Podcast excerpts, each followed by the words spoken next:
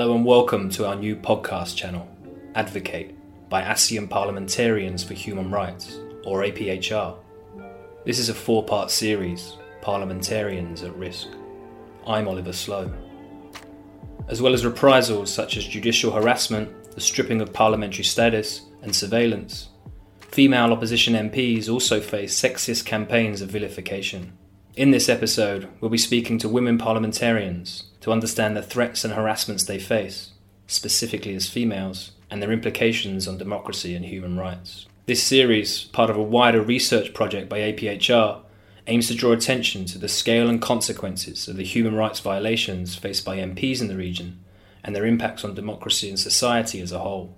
APHR's new report on this important topic, Parliamentarians at Risk Reprisals Against Opposition MPs in Southeast Asia, is available on our website, aseanmp.org. Please share, subscribe, and leave reviews wherever you get your podcast.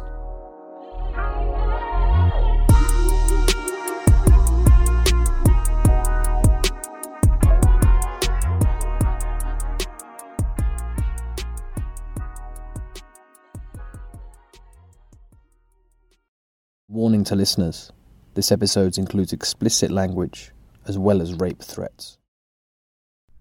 People wonder why you hate the monarchy so much. I guess it's because you want the king to fuck you, but you cannot get him, so you hate him.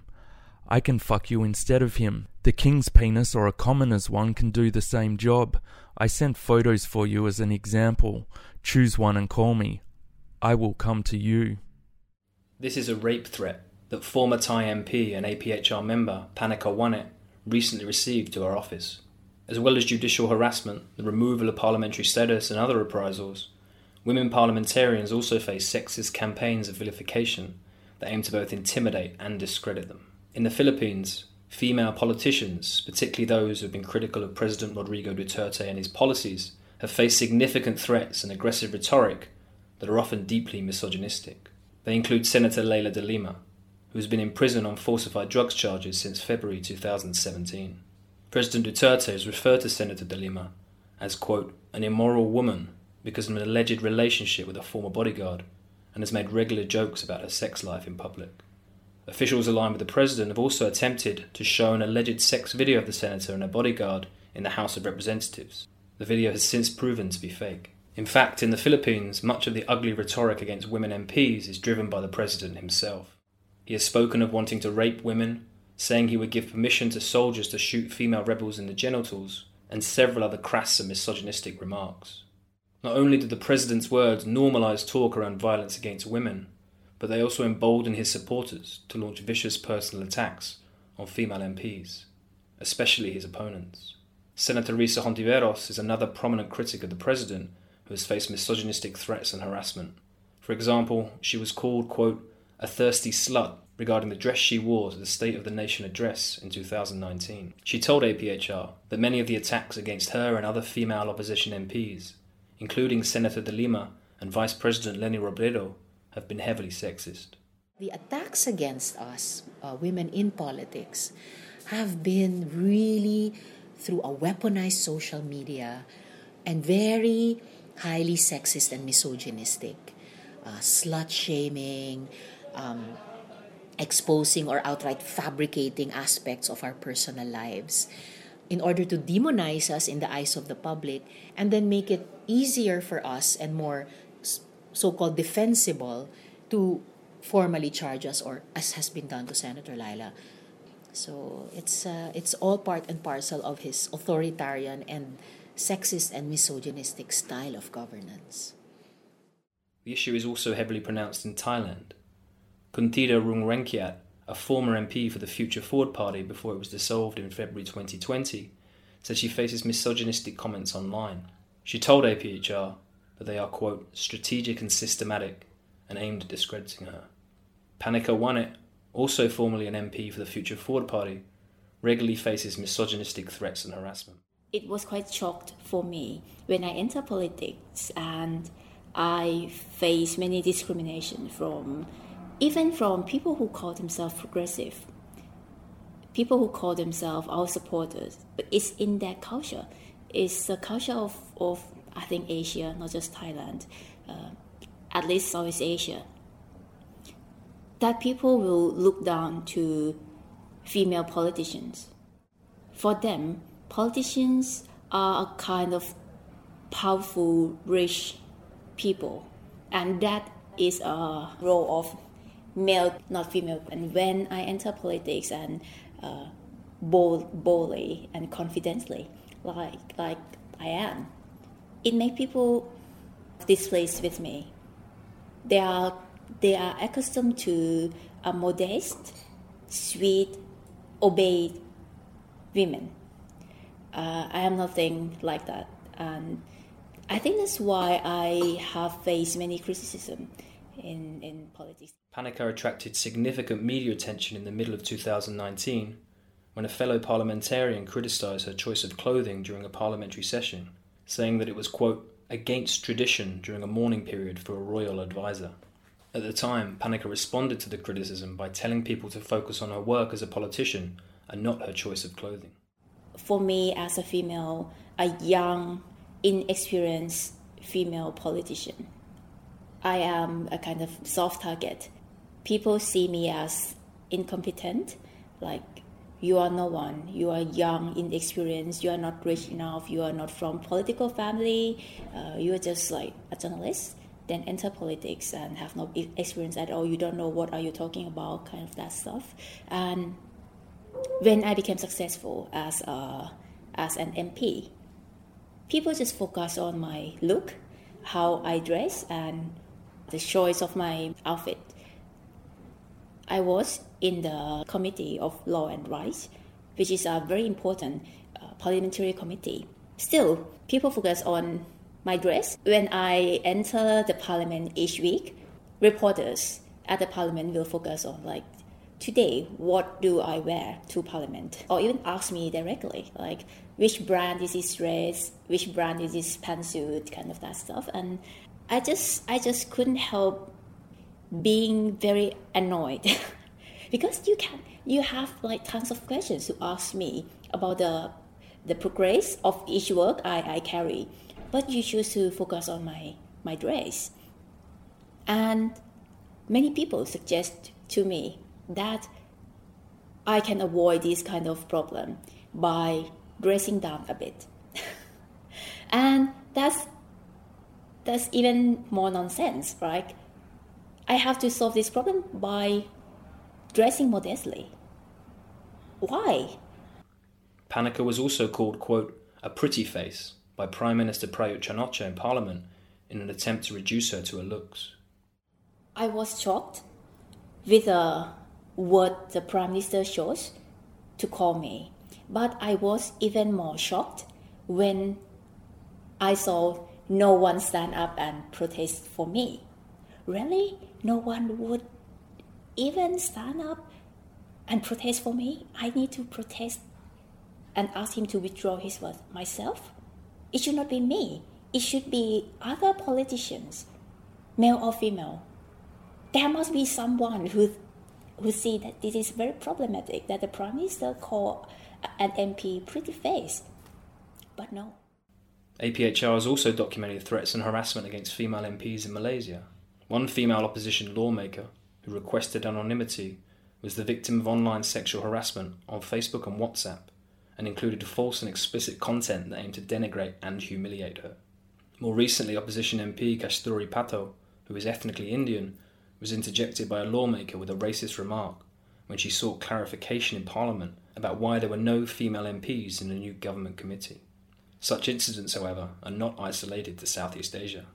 In 2016, the Interparliamentary Union, or IPU, published a global study that found that sexism, harassment, and violence against women parliamentarians are, quote, very real and widespread.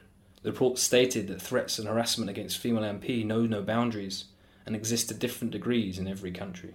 The study found psychological violence to be the most common form of reprisals against women MPs, with 82% of respondents saying they'd experienced it.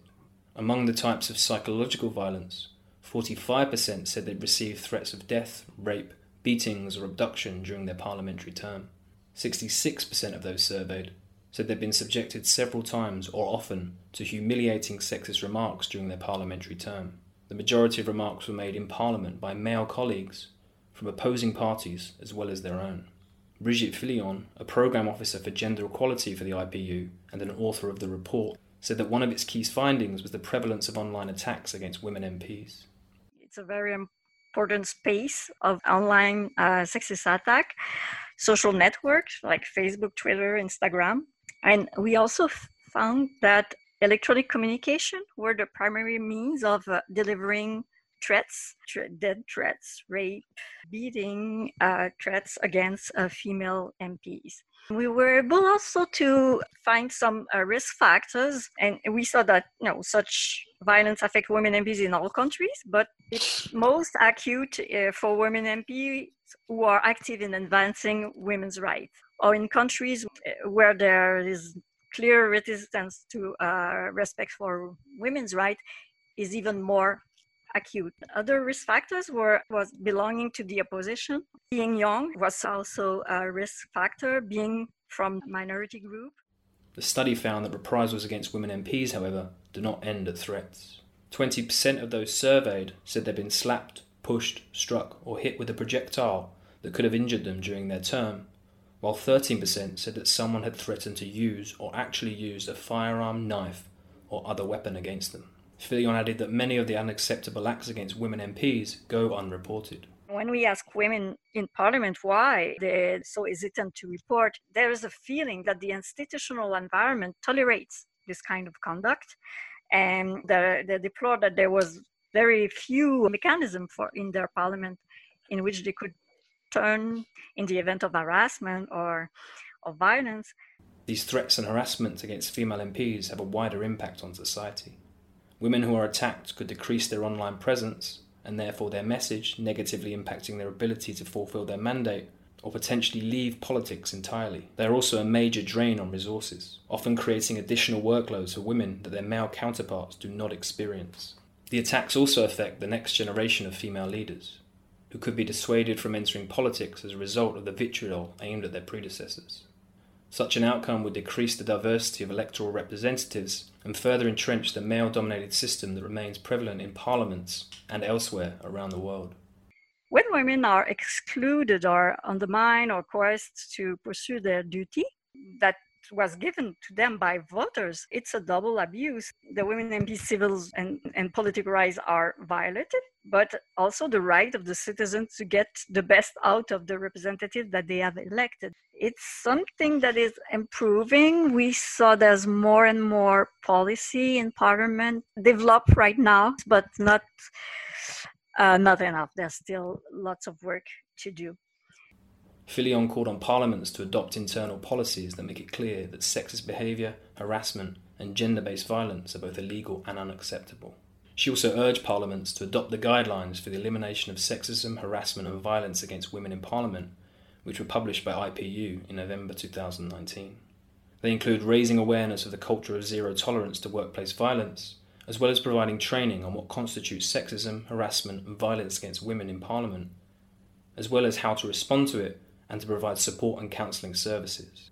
Pannika Wanich, the former Thai MP from the Future Forward Party, encouraged women and members of other minorities to play a role in politics to ensure they can be a voice in their respective communities. I would like to suggest to other female politicians when you are criticized by your look, your personal story by the fake news or about sexual affair, anything like that, please know that it's because they cannot find anywhere else to discredit you. So they have to uh, use this kind of cheap stuff to destroy you. To other women who might want to enter politics but are too afraid because they see what's happening to all female politicians, not just, not just in Thailand, but in other countries also, in, in Asia or even in Europe. I'd like to see more LGBTIQ, more female politicians in Thailand and in other countries as well. Why? I think parliament should be a representation of the society. In our society, we have male, female, LGBTIQ, we have young people, old people, we have these people with disabilities, and that is society. So parliament should represent, should mimic the society we, we live in. We need every kind of people to work as a representative of the people in the parliament. And don't be afraid. No one, not no one, nothing can stop you from being what you want to be.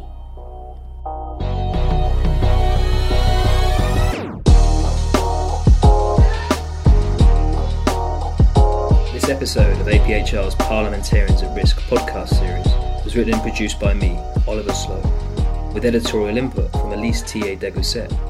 Thanks also to Daniel Quinlan. APHR's work is supported by the Swedish International Development Cooperation Agency, or SIDA, the Norwegian Ministry of Foreign Affairs, and the Open Societies Foundation. For more information about APHR's work, please visit our website, aseanmp.org. Thanks for listening to our series, Parliamentarians at Risk, part of our new podcast channel, Advocate by ASEAN Parliamentarians for Human Rights. Please keep an eye on this channel for future podcast episodes. Thanks for listening.